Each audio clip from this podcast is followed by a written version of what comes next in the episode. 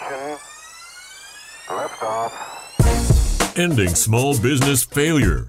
Welcome to the Small Biz Chat podcast with the number one small business expert, Melinda Emerson. Melinda's goal is to end small business failure, and she'll give you the information you need to succeed and live the life you dream of. Now, here's the small biz lady herself, Melinda Emerson. Hi, everybody. I'm Melinda Emerson, the Small Biz Lady, and welcome to Small Biz Chat. I'm America's number one small business expert, Melinda Emerson, and I am so excited to be here with you all. So, you know, Small Biz Chat Live is a peer to peer interview show that gives small business owners a way to really get and share invaluable business advice. The mission of Small Biz Chat is to end small business failure.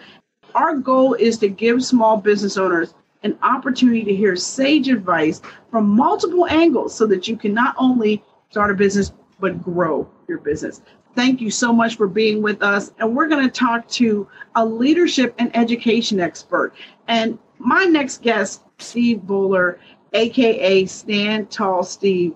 He is a former superintendent of schools, a principal, and he also is the author of a new book on leadership called Stand Tall Leadership. He's known for his quick wit and creative thought and humor to engage audiences, and he really works with educational leaders all over this country on how to bring smart ideas to schools. And he is also a very good friend of mine. So I am excited to have Steve Bollar join us tonight because I think anybody out here who's got kids has got a problem. We got to try to figure out what to do about getting these kids to school. Is it safe? Is it not safe? Should you take the kids to college? What is going on? We just had a couple of colleges shut back down this week. So, Steve, thank you for joining us on this chat live because I thought it was important not to just talk about business, but to talk about real life and stuff that real families are dealing with.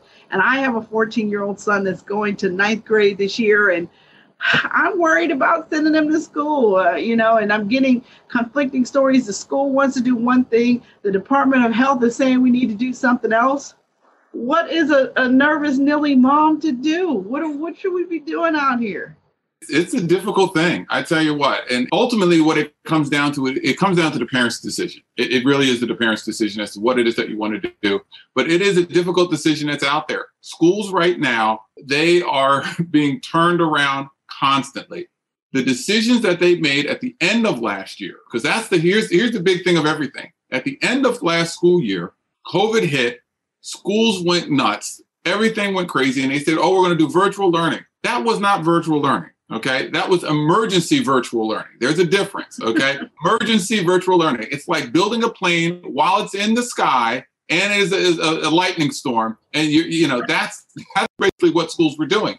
So we were in survival mode. A lot of schools, they were just trying to find the kids. Once they left there, they were just trying to find them. And then throughout the summer, as things went on, schools were like, "Whoo, we made it through. Okay, summertime." Well, the work just begun because they got new information, new information, different information, and then information kept changing and changing and changing and changing. And so now there are schools in some parts of the country they've actually gone back they've actually done it but here where i live new jersey northeast area area here we haven't gone back yet. And it changed again. The school district where i, I live they said that they're going to do a, a hybrid. They're going to have monday tuesday group off on wednesday to clean then a thursday friday group pick which one that you want and they'll let you know then once everybody did their picking and everything then the board had a meeting and they decided to go virtual so it's like things keep changing as a parent, I know that is very difficult. But, but but keep in mind the number one thought on mostly all schools and administrators' mind is what can we do to keep them safe? That's first.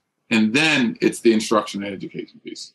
I hear you. I hear you, Steve. But listen, I have one child, my only begotten son. You understand? And I am deathly afraid of something happening to him. And in my case, my son takes the regional rail to school. So my son actually takes public transportation to get to his private school. So in my case, even if I, let's say, even if I felt comfortable for my child to walk into his school building, I'm gonna trust public transportation to get him there.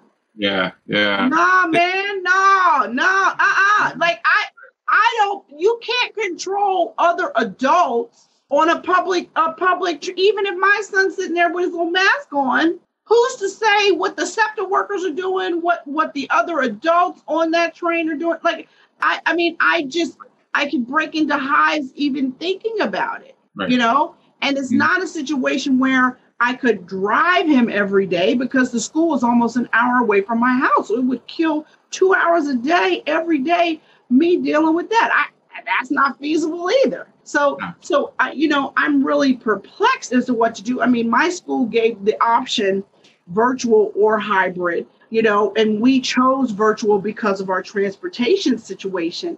And I recognize too, my kid's in ninth grade. So my kid can sit in front of a computer and be taught because he's older. He can be more self-directed. But people with little kids, people with like first, second, third, fourth, like kids that are still learning to read, kids that are still learning multiplication tables and stuff like that, that's a lot more that that's a lot more hands-on learning. And I can see why that is a nightmare online. Very much a nightmare online. And your your concerns are valid. They they make perfect sense. I mean, that's concerns. Even in my situation, my kids take the local school bus, and I'm like, they're not taking the bus. I can't trust the other kids on the bus, let alone somebody on a SEPTA bus. You know what I'm saying? So I completely understand that. That's why, I mean, in majority of all schools around, they do give the parents the option. You know, we have the virtual option versus the, the coming into school option.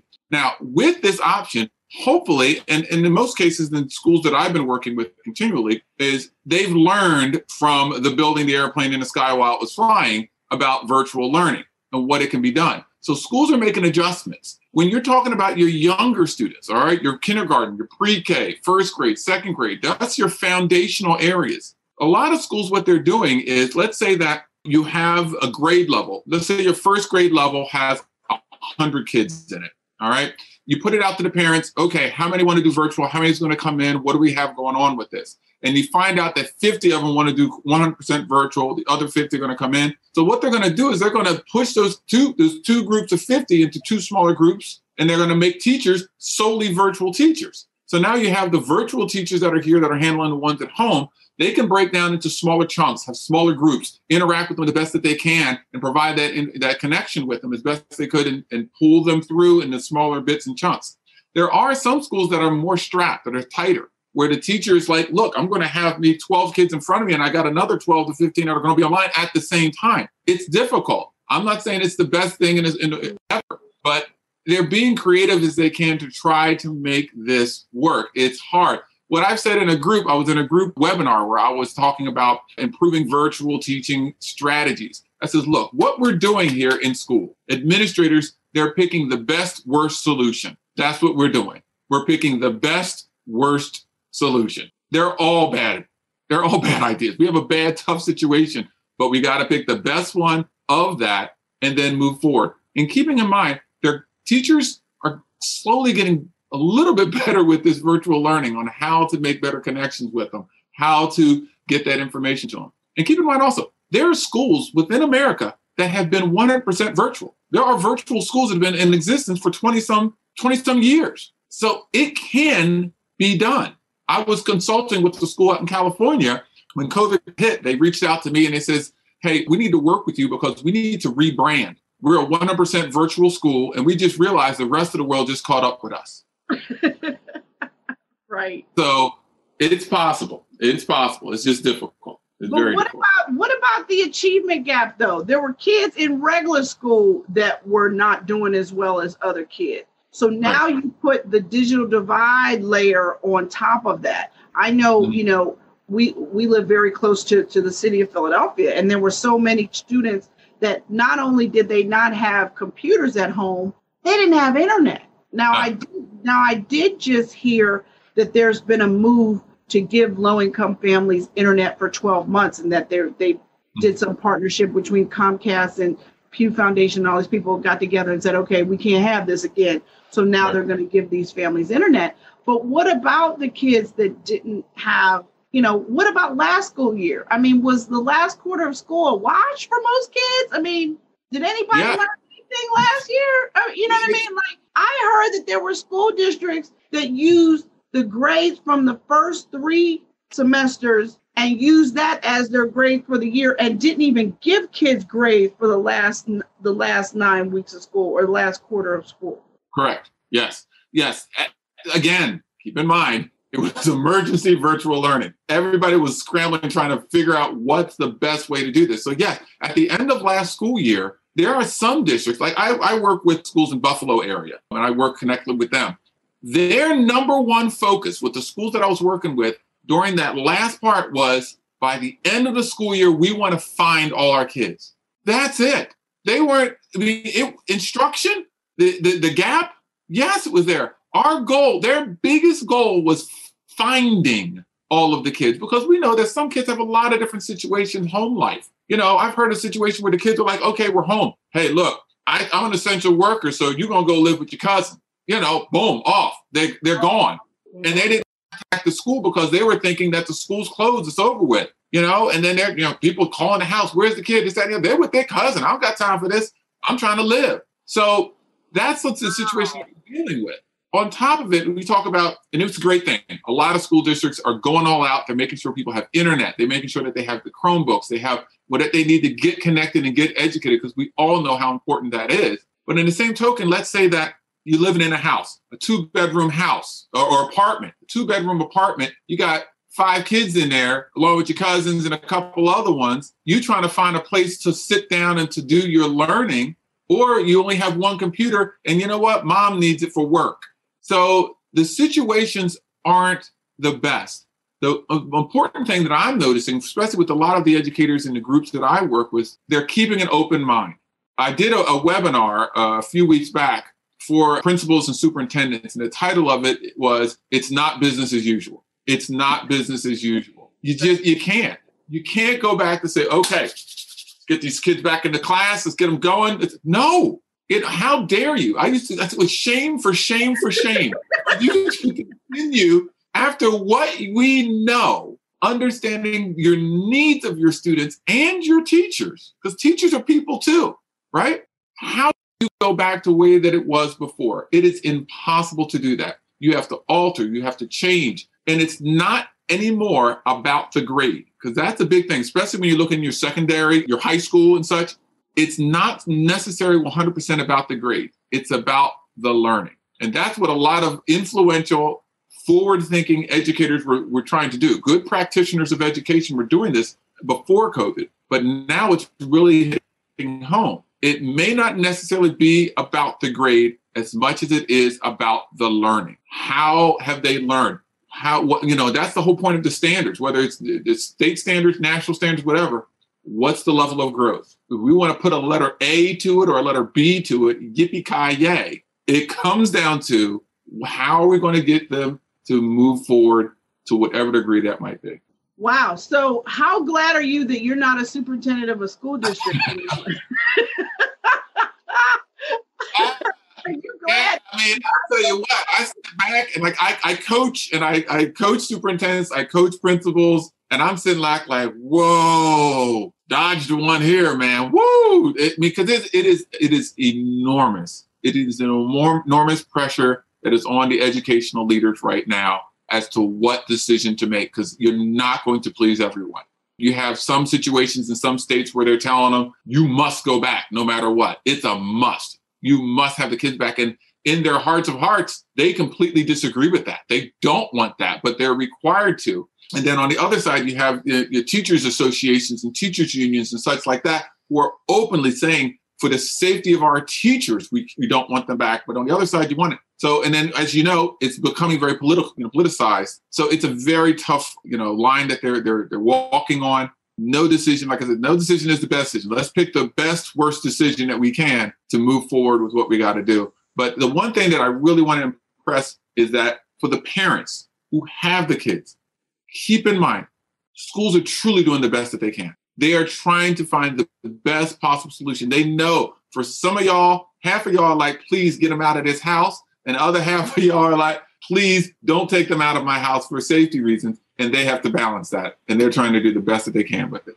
Well, I think that's really sage advice. And I do want to give you an opportunity to share one thing that you wrote in your book, Stand Tall Leadership, Tell us about the results formula because I know oh. that that's what you teach when you work with educational leaders, and I think it's helpful for business leaders too. So, can you share that with us? Yeah, definitely. The res- yeah the results formula, and it's interesting. I was talking about the results formula just yesterday. I did a, a session on improving your virtual teaching, and it works in so many different ways. The results formula revolves around five letter R's. Five letter R's. So what you respect, you recognize, reward, and reinforce gives you results. What you respect, recognize, reward, and reinforce gives you results. So, with that, number one, it's all about what you respect and value. All right. What is most important to you? And when I speak to school leaders or teachers and things like that, I always go back to that. What's most important? What do you respect and value? Now, I get it. Places have vision statements, they have mission statements. But truthfully, if you talk to every teacher or every person in your organization, can they recite the vision or mission statement verbatim? Most of the time, not. But if you can clearly identify four to five things, this is what we respect and value. This is most important to us. Then, within your class, within your school, within your organization, the second part is recognize. Recognize people when they do what it is you respect and value. And when I say recognize, I'm not saying give it a trophy, don't give a certificate, not just take note when someone does what it is you respect and value. So let's say in the school, you've you know you internally branded, you posted all over the place what it is you respect and value. Hey, way to go! I see what you did there with number two with what we respect and value. Awesome job with that. And it, you continually just notice when people are doing things. People love to get noticed when they're doing the right thing. I've had teachers come and they say, you know, I get on them when they don't do the right thing, and it's not my job to recognize them for doing what they're supposed to do. Do you want them to continue to do what they're supposed to do? Yes. Well, then you need to recognize when they do that. I mean, oh, my, I mean, are you kidding me? It's just it makes no sense to me. So that's the second part is recognizing, and the third one is reward. So there needs to be some kind of reward system that connects directly to what it is you respect and value. And everybody, I've heard people say, I'm not rewarding them. I'm not going to do that. No, everyone likes the, some type of reward as long as it's directly connected to what you respect and value. I say to them all the time, college football, back when we had college football, they have stickers on their helmets, right? You ever seen the stickers that they have on the helmet? They do a good job on the field, they get a sticker. Those guys will kill on that field for a sticker. So it's not about what the reward is, it's about what it means. I mean, you can give kids stickers all day, they love them. Pre K to 12th grade, sticker. But there needs to be some kind of tangible reward. I call it VTW visible, tangible, walk aroundable. They can walk around with it. People can see it. It's tangible. They can feel it. Visible. They can see it. So that's the reward part. And then the last one is reinforce. So with reinforce, it's all about doing it again and again and again and again. If you were to go to Google Images and type in reinforcement, and then images will come up of framing of building, scaffolding of building, reinforcement for concrete. And if you notice, there's not one metal pipe, one metal beam holding up a whole building. It's mil- thousands of them, which means you do the first three things again and again and again. What do you respect and value? Recognize them again and again and rewards. Now, if you do those things again and again and again, what's the probability of you getting the results that you want? It goes up. Highly probable. Yeah, and that's the thing a lot of times in schools and in organizations, we focus on eliminating the problem or getting the exact. I always say reduce, not eliminate. You're not going to eliminate a lot of things, but you can reduce it. Bad behavior in school. You might not eliminate it, but you can reduce it. Results formula will help you do that. You want to get a better grades from the students, better outcomes, better things from your employees. If you have employees with it, identify what you respect and value with your employees. Recognize your employees when they do what it is you respect and value have some kind of reward system directly connected to what you respect and value and reinforce it by doing it again and again and again, you're going to get the results that you want from your employees. The probability increases dramatically. So it works in schools, it works in education, and that's it's it makes sense to me. It just makes perfect sense to me. Well, I think it makes sense in a lot of ways. And I think a lot of us can use these systems even with our own employees because sometimes it's really easy to point out what people didn't do as opposed to mm-hmm. acknowledging what people did do right. And there's there's something to be said for positive reinforcement as opposed to negative, uh, you know, putting people down that doesn't that doesn't work. All right, Steve, what is your favorite podcast? Uh, uh I have I got two that I really, really, really love. The first one is the speaking show with David Newman. He talks about speaking and the, the business of speaking. And I love the guests that he has on there. The second one is called Hidden Brain. It's all about thinking and how people interact with the world around them. I absolutely love both of those. They're, they're like, I, I, I can't get enough of them. I'm a big fan of the Hidden Brain too. And I first learned about that podcast actually from NPR because the guy yeah. that that he comes on NPR every so often and talks about his his podcast and his research that he does for the Hidden Brain. You know, I have a couple of podcasts that I like. I'm like not I'm a, I'm a grazer, so there's a couple of different ones that I like. I'm a big fan of EntreLeadership, which is Dave Ramsey's podcast. He's not always on it. He has another guy that hosts it, but I actually really like that podcast. There's also some other ones that I've that I've grazed around, but it's so hard when you're producing your own podcast to make time to listen to other people's podcasts because it's like, oh my gosh. But I'm I'm a fan of quite a few. But I, the one that I listen to lately a lot is um EntreLeadership. So that's one that I'll throw out there. All right, here's my next question, Steve. I'm gonna come at you for this one first. So, what is your favorite business app? Favorite business app that you can't live without? Oh, a favorite business app lately, I truthfully, I've been using PayPal like a champ lately. PayPal and I become real good friends over the quarantine. So yeah, it's like because you know I do speaking and everything and, and stuff, but I started doing some products and things, and I've, I've been using PayPal. So I've gotten to know PayPal pretty well. Yeah.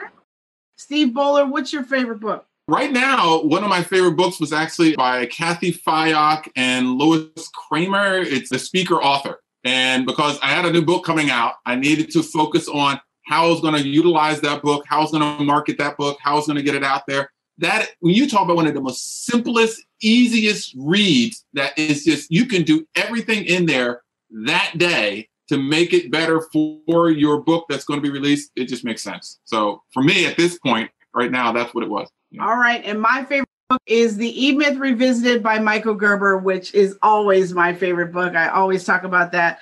Listen, thank you so much. If you guys want to learn more information about them, just check out our blog, succeedasyourownboss.com. You'll have lots of more information about them. And I just want to thank you all for joining us on Small Biz Chat Live. I'm Melinda Emerson, the Small Biz Lady, and I will leave you with this. You never lose in business, either you win or you learn. God bless everybody. Good night. Thank you for listening to the Small Biz Chat podcast with Melinda Emerson. For more resources and small business success strategies, visit succeedasyourownboss.com. Subscribe to this podcast wherever you listen to podcasts and join us next Wednesday.